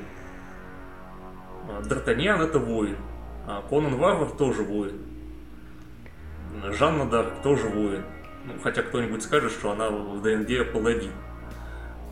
Собственно, был, кстати, я недавно его даже упоминал где-то у вас э, в паблике, эпический э, совершенно по своим масштабам спор где люди разбирали э, классовый и уровневый состав героев «Властелина колец». А, да, Рагорна. Э, нет, я имею в виду, что э, самому этому спору и вопросу как таковому ему mm-hmm. очень много лет, ну, да, да, да. точно больше десяти. Mm-hmm. И то есть люди на полном серьезе пытались определить, а вот кто какого класса, кто какого уровня. Ну, был даже такой э, высказан момент, что Гэндальф всего пятого уровня, ну, потому что что он сделал? Вот зажег свет э, в море, э, прогнал Назгула лучом, ну, еще какой-то ерунды э, по мелочи наколдовал. Да, совсем. Да. Ну, то есть маг он так себе. А с Барвагом, да, с Барвагом он бился в ближнем бою и проиграл ему. Вот. То есть еще и мультикласс. Да, спас его сюжетный иммунитет. Поучительно. Э, ну и поэтому я действительно пытался уйти от э, концепции класса, э, заменив ее вот тем самым атрибутом, который описывает героя как-то. Ну то есть, вот что у нас может быть? Гордая, красивая эльфийка, лучница. Ну, лучница только потому, что она взяла в руки лук. Такого атрибута нет. Ну, что нас интересует? А, гордое – это недостаток. Он играет как-то а, в игре, с помощью него а, Эльфика будет получать нити судьбы, вводя этот недостаток в игру. Красивое – это тоже атрибут. Он позволит ей очаровать любого, ну, кому нравятся эльфийки. Не обязательно лучницы. Можно очаровать тролля. Можно очаровать тролля, да, я помню этот момент. С этим богатый опыт. И не обязательно быть эльфией. Ну, то есть, да, да, то есть я, э, опять же, опирался на э, тропы, которые мы э, видим в фильмах, в играх. То есть, что делают герои? Вот атрибуты, они содержат весь перечень активностей героев. А при этом они никак не привязаны к тому, насколько хорошо герой бьет топором, э, того самого сферического гоблина, э, насколько хорошо э, герой там прячется. Э, ну, э, я ведь, э, наверное, э, не скажу какую-то странную вещь, э, э, если заявлю, что ну, вор, почему вор это э, всегда сопряжено там, с, со сник-атакой э, в представлении многих э, со скрытностью. Ну нет, вор он не должен быть такой. Э, вот э, Хан Соло, он вполне себе вор. Вот. Ворует, ворует. Вот. Но мы ни разу не видели, чтобы он э, таился в тенях вот, или э, там наносил кому-то э, сник-атаку. Русский чиновник, он вор, вор. Но он же сник-атаки не делает. Это стоило, это стоило бы вырезать потом. Это он, у нас скандальное сообщество, все нормально. Вот, но тем не менее, да, вот абсолютно это попадает в э, концепцию атрибута э, э, жулик. В нитях можно быть э, продажным чиновником, э, иметь э, с этого плюшки. И, в общем, есть такой атрибут. Ну, естественно, в фэнтезийном варианте это называется плут, э, ДНДшной традиции. Ну, такое классическое героическое фэнтези ДНД, оно, мне кажется, подразумевает какие-то э, архетипы какое-то такое а, ну, классическое представление ярлыки. Ну, в общем, Конечно, там присутствует много сейчас э, классов и прочего. Они- Не особо разбираюсь в правилах ДНД, но все же какое-то такое есть Ну, строго говоря, раз уж мы решили тут э, скандальные вещи говорить, то да, Давай. я без палева, без всякого скажу, я никогда не понимал, почему ДНД считается героическим фэнтези. Я играл в него 10 лет, и, будучи игроком, я ни разу не чувствовал себя героем. Нет, абсолютно серьезно. А наиграл я, вот я считал не так давно, у меня получилось э, что-то около трех лет. Вот, и как если бы я каждый день э, по 8 часов с перерыва на обед ходил э, и играл в настольные ролевые игры. Вот половина этого срока это ДНД. И ДНД подобные игры. И в ДНД герой постоянно чего-то боится. А, Потому что э, система тянет за собой э, пресловутый вызов. То бишь, ты получил уровень, о, теперь уже э, кот тебе не опасен. И крысы тебя не прикончит. Для тебя теперь припасены монстры покруче. Вот они, на следующей странице монстрятника. Вот. Ну а в конце уже э, герой трясется в страхе перед какими-то нечеловеческими богами, потому что, да, я играл на высоких уровнях, и за 20 тоже. И всегда находилось что-то, э, чего моему герою приходилось бояться. Вот, Причем это не зависело от э, мастера, потому что, естественно, мастеров я попробовал тоже очень большое количество. И в общем и целом э, уровень 1 не сильно отличается от уровня 20. Кроме, ну, собственно, количества э, каких-то э, возможностей, которых ты употребишь абсолютно на то же самое, что и на первом уровне. На то, чтобы тебя не прикончили. Это такая система, я это как это, я люблю это называть эм, система Oblivion, ну, Elder Scrolls. Когда у тебя, у у тебя растет уровень, значит, растет уровень опасности вокруг тебя. Я уже на прошлом подкасте кто-то упоминал это, и я орал во все горло, ненавижу автолевелинг. Так вот, я повторюсь, ненавижу автолевелинг. И это, кстати говоря, идея для хорошего такой карикатуры, когда приходит человек в Wizard of the Coast и говорит, я хочу вам отдать эту книгу, а они, а почему хотите нам отдать э, корбук? Вас что-то не устроило? Видите ли, я так и не почувствовал себя героем. И возвращаешь Ну, обратно. К сожалению, Да ладно. А, э, я- точка зрения это не очень популярно. Вот, видимо, в мире достаточно людей, которые, играя в DnD, чувствуют себя героем, а поэтому Я согласен, потому что, допустим, я постоянно слышу, что особенно high-level ные герои творят там какие-то невероятные вещи честно говоря. Не знаю, не был э, никогда ни на high-level е, ни тем более на high-level е в DnD не могу сказать. Ты просто, ты просто Fate мало играл. Ну, Там можно творить такие дикие э, вещи. дело, опять же, не в тех э, диких вещах, э, которые ты творишь, а в том, что постоянно э, есть что-то, ну, что должно создавать для тебя угрозу. А Вот я регулярно влипаю. А, Мне очень стыдно, ребят, простите за это. В споры на эту тему. Э, Ну, например, мы вот открываем сеттинг-бук по э, забытым королевствам. Ну, у меня есть только э, три с половиной сеттинг-бук, поэтому э, пятерочный я не буду открывать. Наверное, сейчас все изменилось, но я открываю э, сеттинг-бук э, третьей э, с половиной редакции и вижу, что там орк 13 уровня, Обульт э, Мэни Эрус, э, держит в страхе весь э, север э, Фейруна. Э, И тут, э, собственно, ты понимаешь, э, как странно то, что происходит на игре. Вот он на 13 уровне э, король орков э, и э, вершит большую политику, а ты до сих пор э, поднеси подай. А ты, ты, ты 20 уровня. Да. Ну и в принципе ведь э, вся э, экономика, а, ведь э, в ДНД есть экономика э, в тех сеттингах, с которыми я знаком, Э, она там есть, и она вполне выражена. Вот вся экономика, она завязана на обслуживании приключенцев. Тут хочется вспомнить, в пример привести, допустим, систему вампир маскарадов, где все, даже как я потом понял для себя, все строится не от того, насколько ты силен и как сильно ты раскачан, а от того, как у тебя подвешен язык, как у тебя работают мозги. Потому что ты можешь быть юстициарием от клана Тремер, но ты можешь быть не самым крутым и самым сильным юстициарием среди всех остальных.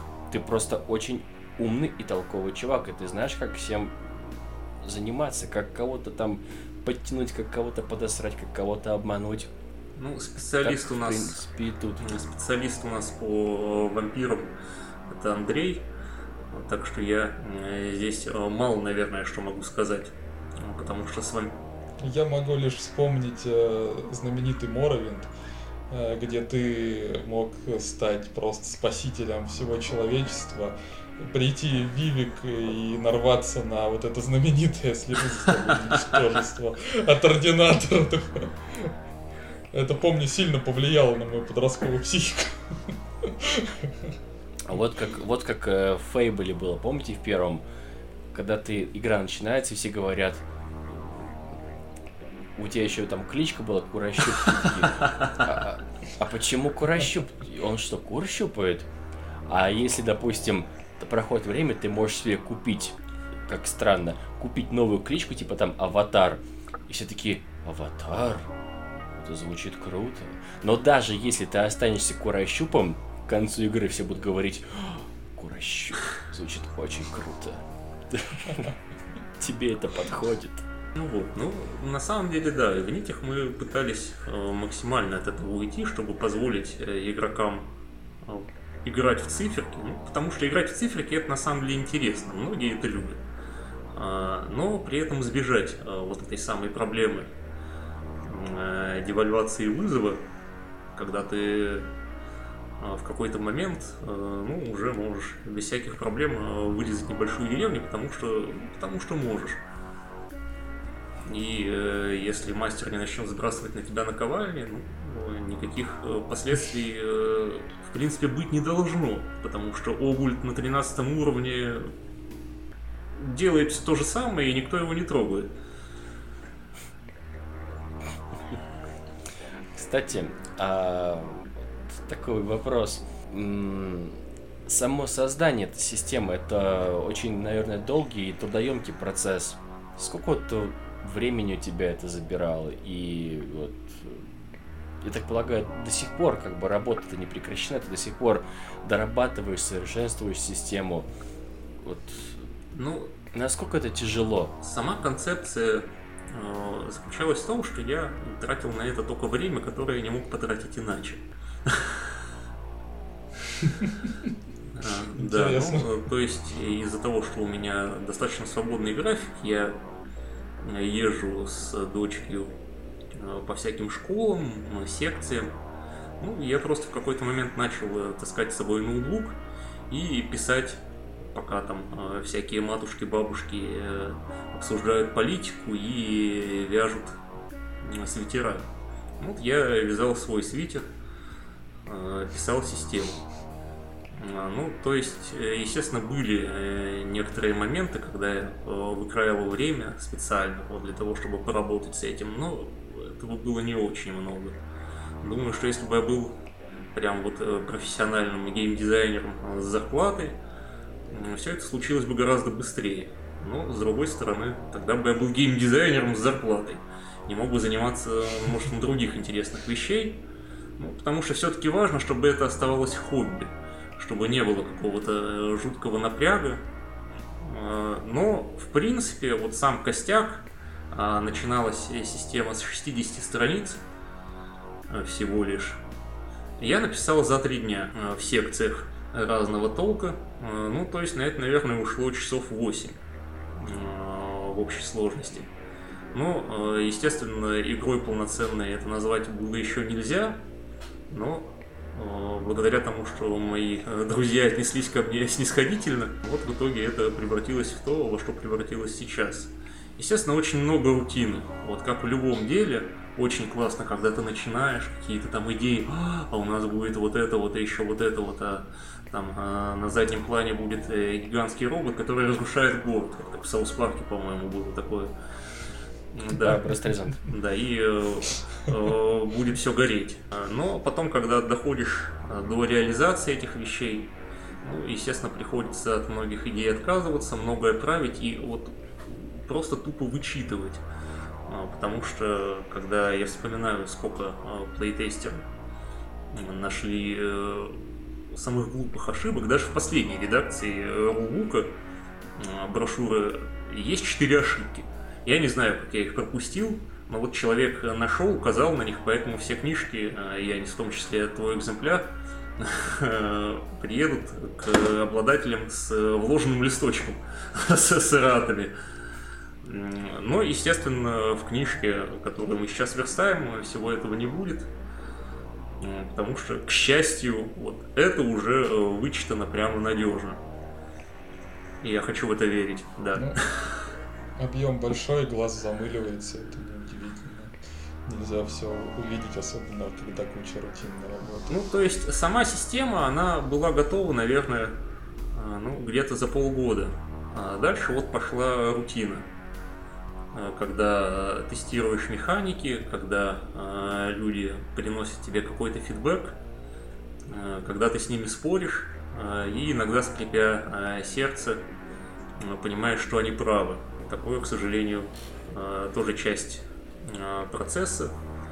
Ну, к счастью, на моем пути встретилось немало людей, которые свои какие-то пожелания они выражали в достаточно сдержанной форме и не отбили у меня желание заниматься всем этим ну, до того момента, как я уже просто не мог отступить и бросить все, потому что слишком много работы было сделано. Смотри, вот сейчас, э, если посмотреть со стороны, у Нити, ну, достаточно уже большое такая фан-база, каким, как мне кажется. А у вас не так давно ваше сообщество перешло за тысячу подписчиков, как бы с чем поздравляю вас. Разумеется, как бы число подписчиков не всегда говорит о том, сколько фактически людей, а, допустим, а, любят паблик костях у Мантикоры или играют а, в нити судьбы. Однако люди, которые подписаны на ваш паблик, как минимум их заинтересовала эта система. И уже как минимум одно это, наверное, налагает на тебя какой-то, ну, а, груз э, внутренней ответственности или вот э, что ты сейчас чувствуешь вот по сравнению с тем, как когда ты вот, вот, вот сделал первые 60 страниц, показал своим друзьям, и вот сейчас, когда у тебя уже э, пятая редакция с эратами своими, и уже идет верстка полноценной книги в PDF, которая будет, и потом на твердом носителе, что ты сейчас ощущаешь?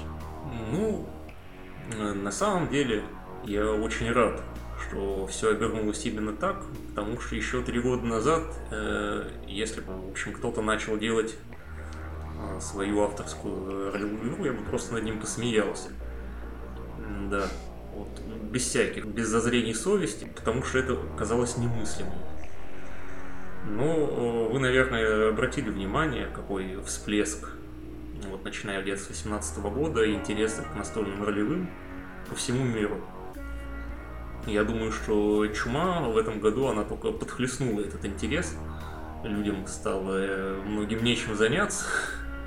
И э, ролевые игры, они отлично заполняют эту пустоту. Но на самом-то деле, э, да, пожалуй, это некоторый показатель того, что мы, если не ошеломительно успешны, то, по крайней мере, идем неплохо. Тысяча подписчиков, вот вы, ребят, играете и записываете это очень... Но не только мы, еще и метагеймеры. Метагеймеры. Вот э, э, недавно э, еще ребята из Tea Party Adventures изъявили желание, я отправил им рулбук. Будем надеяться, что они поиграют по нему, доберутся до этого дела. Ну, то есть, да, нити, они потихонечку обрастают поклонниками, ну, естественно, э, я бы мечтал о том, чтобы э, это был взрыв. Э, люди бежали брать бы у меня автографы, как у Гайбекса. Меня бы приглашали на конвенты. Ну, на самом деле, на самом деле, признаюсь честно, когда я начинал над этим работать, я не надеялся на это. Я не, не надеялся даже на то, что есть сейчас. Вот. Ну, потому что прежде всего если ты делаешь настольную ролевую игру, в России, по крайней мере, э, полагаю, что о каких-то сверхприбылях э, думать пока что нам рано. Э, я делал игру, в которую будет приятно играть мне и моим друзьям. И то, что в нее приятно играть кому-то еще, ну, мне это льстит, мне это приятно. То есть, значит, я сделал э, какую-то, в общем, э, достаточно неплохую штуку. Э, естественно, находятся те, кому она не нравится, ну, это нормально.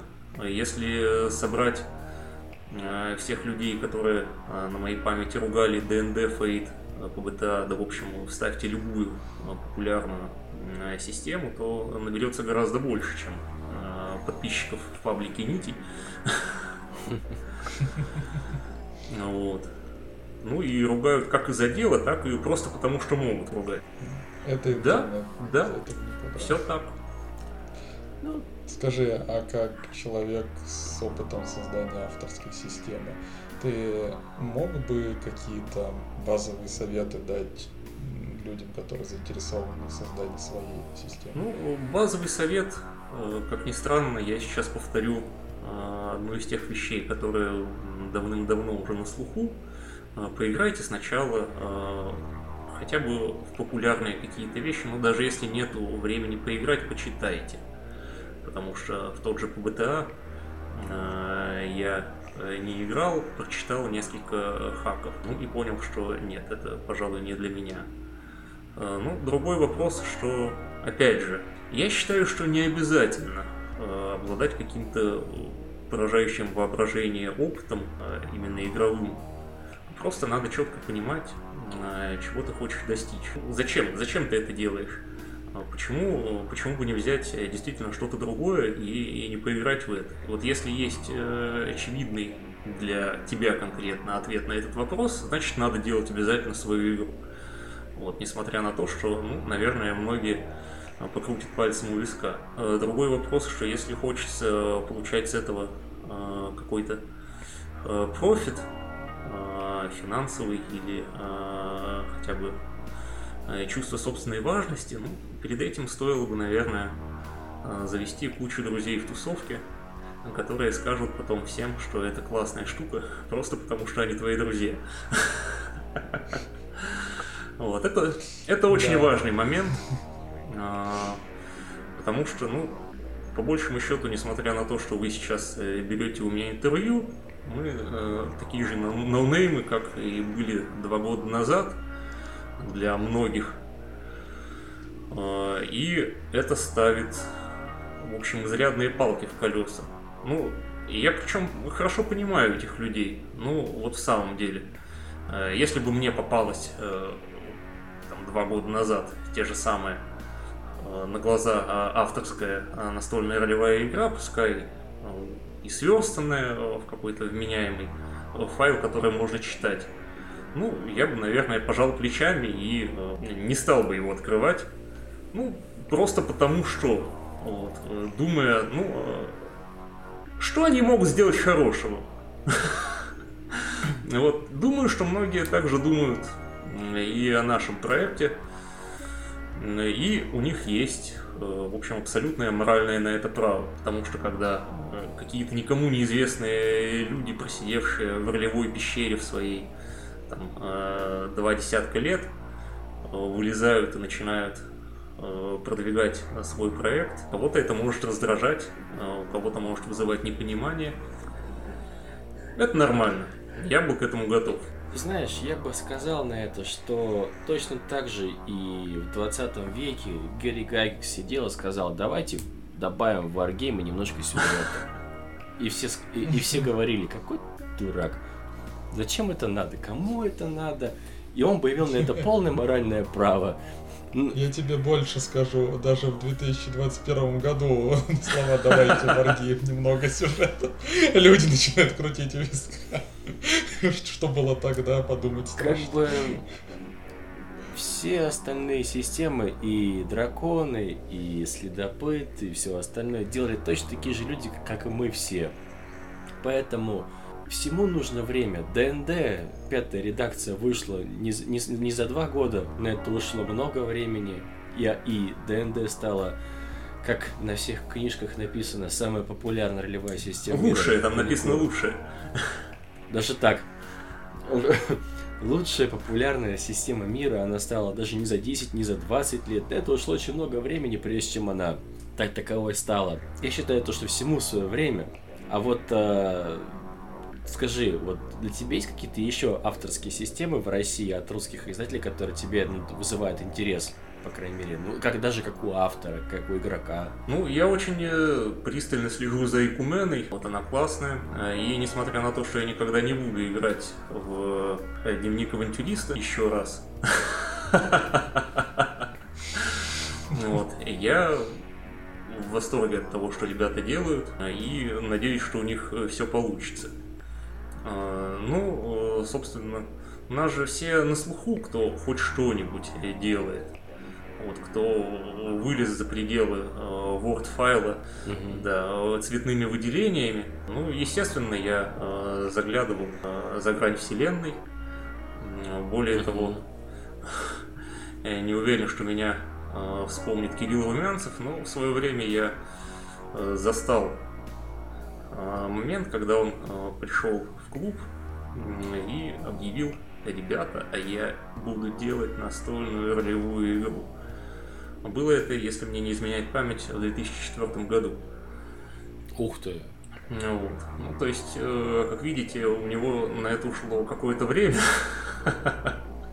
Мы сейчас э, чуточку быстрее управились.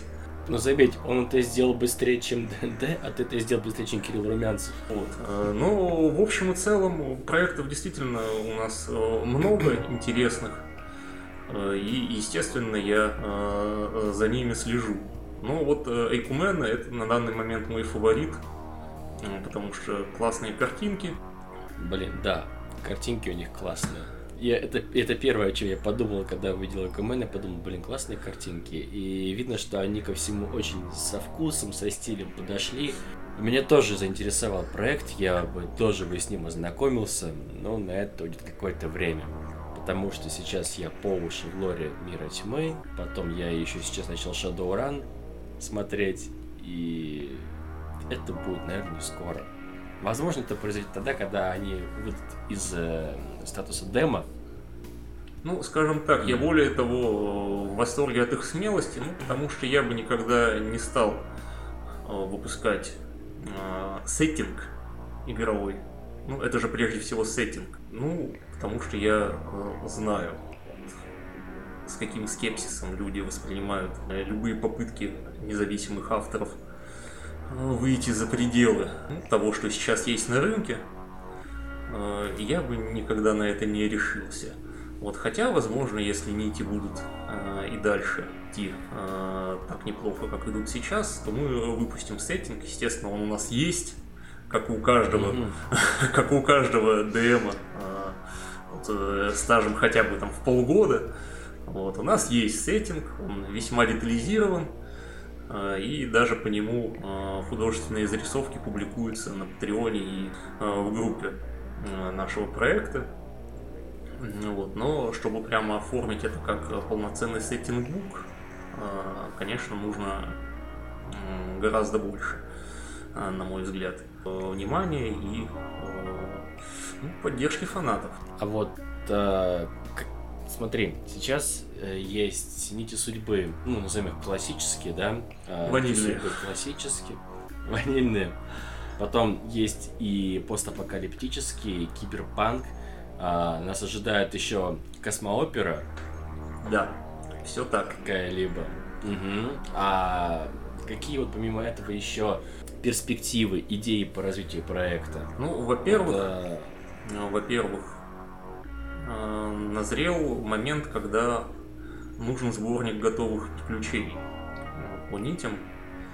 И я даже, в общем-то, его некоторое время назад пообещал, но не знаю, сколько времени займет реализация этого всего. Мы планируем после окончания проклятия Влада а, сыграть а, эти самые семь приключений, которые вот будут входить в этот сборник. Сделайте это, сделайте. Я уже давно твержу, нитям нужны приключения. Ну, строго говоря, я, хотя меня э, Андрей э, всячески к этому пужает, ну, не считаю, что а, приключение это какой-то а, большой и важный элемент, иначе я бы давно это сделал. Ну, потому что есть же...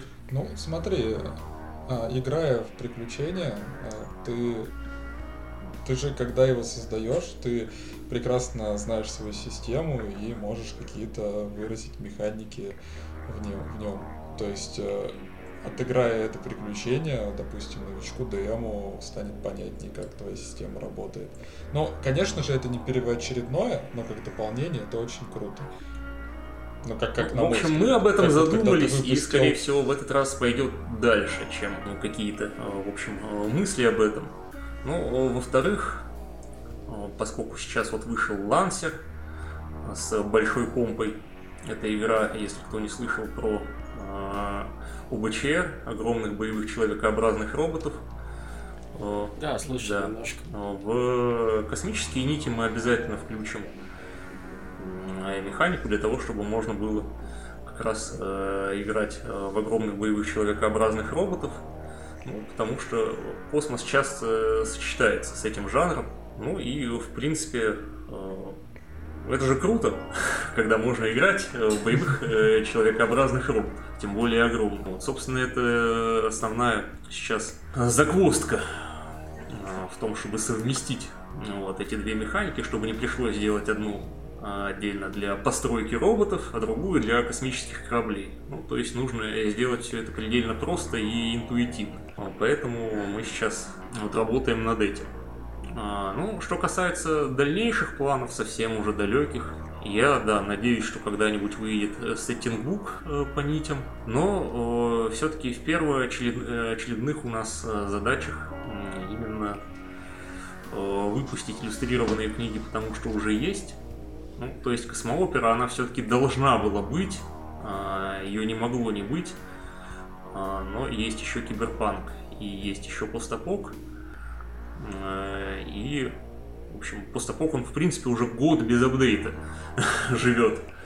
Э, за это время система э, не сильно, но поменялась, а там лежит первоначальный вариант. Ну, то есть вот нужно как-то подобрать, все это подчистить и обновиться до следующей версии. А вы будете, ну, планируете только core, сам выпустить с иллюстрациями? Или же потом постепенно дорабатывать будут, э, будете дорабатывать остальные? Э, естественно, если сейчас выпуск иллюстрированной книжки не закончится сокрушительным провалом, а, естественно, мы будем выпускать а, с иллюстрациями в А4 формате и все остальное. Ну, под сокрушительным провалом я подразумеваю, там, я не знаю, что мы а, напечатали 100 экземпляров и продали один. Вот. Нет, такого не будет, как минимум, да, Вот. Ну, видите, значит, уже э, точно. Еще одна книжка, как минимум, иллюстрированная выйдет. Ну, нам все-таки позволяет э, концепция э, того, что это для нас хобби, а не источник заработка, э, рисковать, ну и, быть может, делать какие-то глупости. Я и Андрей, и Лена, мы все работаем над проектом в свободное от основной нашей деятельности время. Поэтому можем себе позволить бить не наверняка. А вы планируете издание а, полноценной на твердом носителе книги а, за счет каких-то своих средств или привлечения какого-то инвестора, или может какой-то крауд будет Нет, делать? мы не будем делать крауд, по крайней мере, вот поначалу. А, то есть у нас э, будет некий тираж, а насколько большой мы э, выясним уже непосредственно э, накануне этого самого тиража. Ну, э, естественно, мы э, суемся с проектом э, везде, куда можем сунуться, но в студии 101 нам уже отказали. В Hobby Games дали ссылку на вопросы и ответы по публикации проектов. Ну, естественно, когда у нас будет готовый PDF с картинками, мы отправим этот PDF, но я не верю, честно говоря, что Hobby Games нас опубликует. Ведь Нити, как-никак, это конкурент ДНД. Вот, а Hobby Games издает ДНД пятой редакции. А, ну и, естественно, мы э, свяжемся с людьми из 39 э, и попробуем предложить им. Но а, если нам и там откажут, мы напечатаем э, некий тираж, ну и посмотрим как бы затем на интересы аудитории. Естественно, если он будет велик, то есть действительно велик, а, то следующую книжку мы уже будем собирать на крауде. Если нет, мы будем продолжать в том же режиме. Рисовать картиночки сто лет, писать текст, обновлять а, ридеровскую PDF-ку а, и получать от процесса удовольствие. Знаешь, мне кажется, что все должно быть хорошо. Потому что, во-первых, растет число заинтересованных команд, которым хочется играть в эту систему. Появляются новые игровые ролики, по этой системе. Людям интересно. Тем более, что и у нас э, в городе есть люди, помимо нас, которые тоже э, эта система импонирует. И э, самый популярный вопрос, который мы задаем всем людям, которые приходят к нам в подкаст, э, на нового приедешь? Обязательно. Вот обязательно. Буду жив-здоров, приеду. Надеюсь, что буду и жив, и здоров. Это самое главное. Вот. Надеюсь, это станет традицией. Да, Конечно. на самом деле, э, вот, ребят, э, говоря о Мантиконе, э, это был первый большой конвент, на который я приехал. Ну, почему я обычно не хожу на конвенты?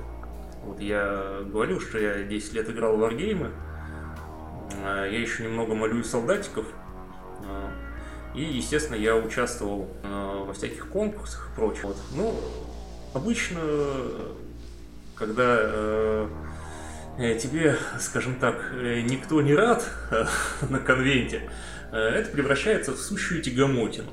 То есть толкаешься между людьми, вот, смотришь какие-то э, демонстрации, потом шастаешь, э, делаешь фоточки и ждешь, когда все это закончится. Вот, но э, у вас все было иначе. Это очень было тепло и лампово. А, и, естественно, когда все подходило к концу, уже было мало. Вот, хотелось еще. Слушай, ну это очень приятно слышать. И, Богдан, черт возьми, нас назвали большим конвентом. Это было все не зря. Да. Как, приятно. Когда Ваня начал говорить про большой конвент, на котором он побывал, я сразу захотел послушать, что это был за конвент такой. Ну, я посещал э, хрустальные молоты, э, начиная с лохматых каких-то лет. Это конкурс покраски и, соответственно, фестиваль Warhammer а у нас в России. И сейчас, э, по-моему, фестиваль сменил название и проводится в другое время под эгидой другой же компании. Вот, но проводится. А, ну, и, и я, в общем-то, был даже на Адаптиконе в США. Mm-hmm. То есть, когда э, под все эти э, развлечения снимается многоэтажное здание и несколько этажей там заполнены людьми, которые играют в солдатиков, едят пиццу и всячески тусуются. Естественно, я не знаю, сколько у вас было народу, хотя, по моим ощущениям, больше ста человек. Например, так и было. Вот. И, в принципе, для э, нашей страны это очень внушительное число, потому что даже э, э, если взять большие московские события, ну, сколько там народу? 500 человек, быть может, тысяча. Ну, с другой стороны, когда вот такая большая толпа народу находится в одном месте, теряется вот эта вот э, ламповость происходящего. На мой взгляд, это все-таки очень важно. Ну, с другой стороны, вот я вам искренне желаю, чтобы на э, ваш э, конвент когда-нибудь тоже приехало тысячи человек. Когда меня э, спрашивают, меня вот э, Плутовка э, спрашивала, поеду ли я, я всячески ей рекомендовал ехать, потому что вы классные, а вот. А герои метагейминга тоже спрашивали. Ну, я им сказал, что надо ехать. Вот, надеюсь, Вау. надеюсь, все приедут. И Бриганов, надеюсь, к вам приедет. Мы тоже надеемся, мы в первую очередь надеемся, что не отменят э, все поездки, не ведут вторую да. волну, все будут здоровы, здоровые, радостные, мы проведем. Но если даже изоляцию вновь ведут мы просто перенесем и все равно проведем на следующий год. Так что всех очень ждем. Нам очень приятно, когда приезжают гости и вообще, когда приходят люди. А, ну вот мы, мы, мы прям обрадовались, я помню, когда Богдан сказал, что целый автор российской ролевой системы приезжает. Мы такие, что? Как? Где ты его нарыл? Ребята, мы были в восторге. Честно, это так прям... Этот приезд э, был лучшим вообще ходом в промоушене нитей. Приезд на Мантикон. Лучшее, что я сделал для того, чтобы продвинуть систему. Вот, вот без, без всяких шуток, э, без всякой лести, это действительно так. А, потому что после этого произошел совершенно потрясающий э, качественный скачок в отношении ну, именно пиара вокруг системы. То есть, если мы первых 500 э, подписчиков набирали год, то вот сейчас еще только начало осени, а у нас э, уже перевалило за тысячу. Угу. Ну и в принципе, да. Вот. То, что вы играете по нитям и записываете это, ну это, это неоценимо. Опять же, делаем потому, что нам нравится система. Ну, похвалили друг друга, отлично. Да. Да. Обменялись любезностями. Ну, почему бы и нет. Да. Да, поэтому мы ждем всех, если наши товарищи послушают этот подкаст, мы ждем всех на новом антикон, чтобы собраться, устроить ламповую посиделку. Как бы сказал классик, обнимаю, поднимаю. Да, приезжайте, поиграть, поглазеть, послушать, может быть, какие-то а, какие-то выступления подготовим, доклады интересные, либо лекции. Посмотрим, как выйдет. Вот. Да. Пока, пока ничего не понятно. Пока у нас грозящая вторая волна, когда Моклов меч. Но, но все же суечусь, всем будем рады. Я суечусь, я суечусь, я потом расскажу, потом хорошо, посуетился. Ну и давайте тогда потихонечку будем mm-hmm. завершать, потому что я уже э, на нашем одном из одних одном из подкастов, который мы делали в номинацию Занри для ролевого подвала, я сказал, что это наш первый и последний такой подкаст краткого формата, потому что за 30 минут слишком сложно высказать какую-то основную идею. А тут мы уже почти что два часа э, разговариваем на самые разные темы. Не только касательно того, как сделать ролевую систему, но В любом случае, я рад, то, что нам всем собралось сегодня, удалось тут собраться, поговор... об, Да, об этом спасибо, что поговорить. с- Ребята, пришел. спасибо, что Да. позвали. Было очень лампово. Надеюсь, это будет кому-то интересно послушать. Все вот это вот брюзжание. Я думаю, что это будет ин- интересно, потому что не каждый день, а, скажем так, э, человек может рассказать о своем опыте, как именно он создал ролевую систему. Потому что а, я для себя, послушав со стороны, увидел, что это была действительно очень долгая такая история, которая сопровождалась пробованием самых разных систем, это перемалывание, пропускание через себя, потом еще уже и возраст в этом играл, когда человек меняется не только физически, но и вну- внутренне, духовно и морально. Скажу так, это какой-то уже продукт, пережиток того, то, что вот это прошло через тебя. Ну, на самом То деле, это- главное еще э, здесь, о чем обязательно нужно сказать, это верные друзья. Без них ничего бы не получилось. Золотые слова. Это Поддержка это очень Сделать важно. систему одному, вот без всякой поддержки извне, ну, мне кажется, это нереально. Поэтому что ты скажешь а, нашим слушателям, людям, которым а, нравится твоя система, прежде чем мы закончим? Что ты хочешь всем пожелать? Ну, я э, поблагодарю их за то, что э, они выбрали нити, за то, что они открыли и почитали их, и, э, конечно, за то, что они в них поиграли.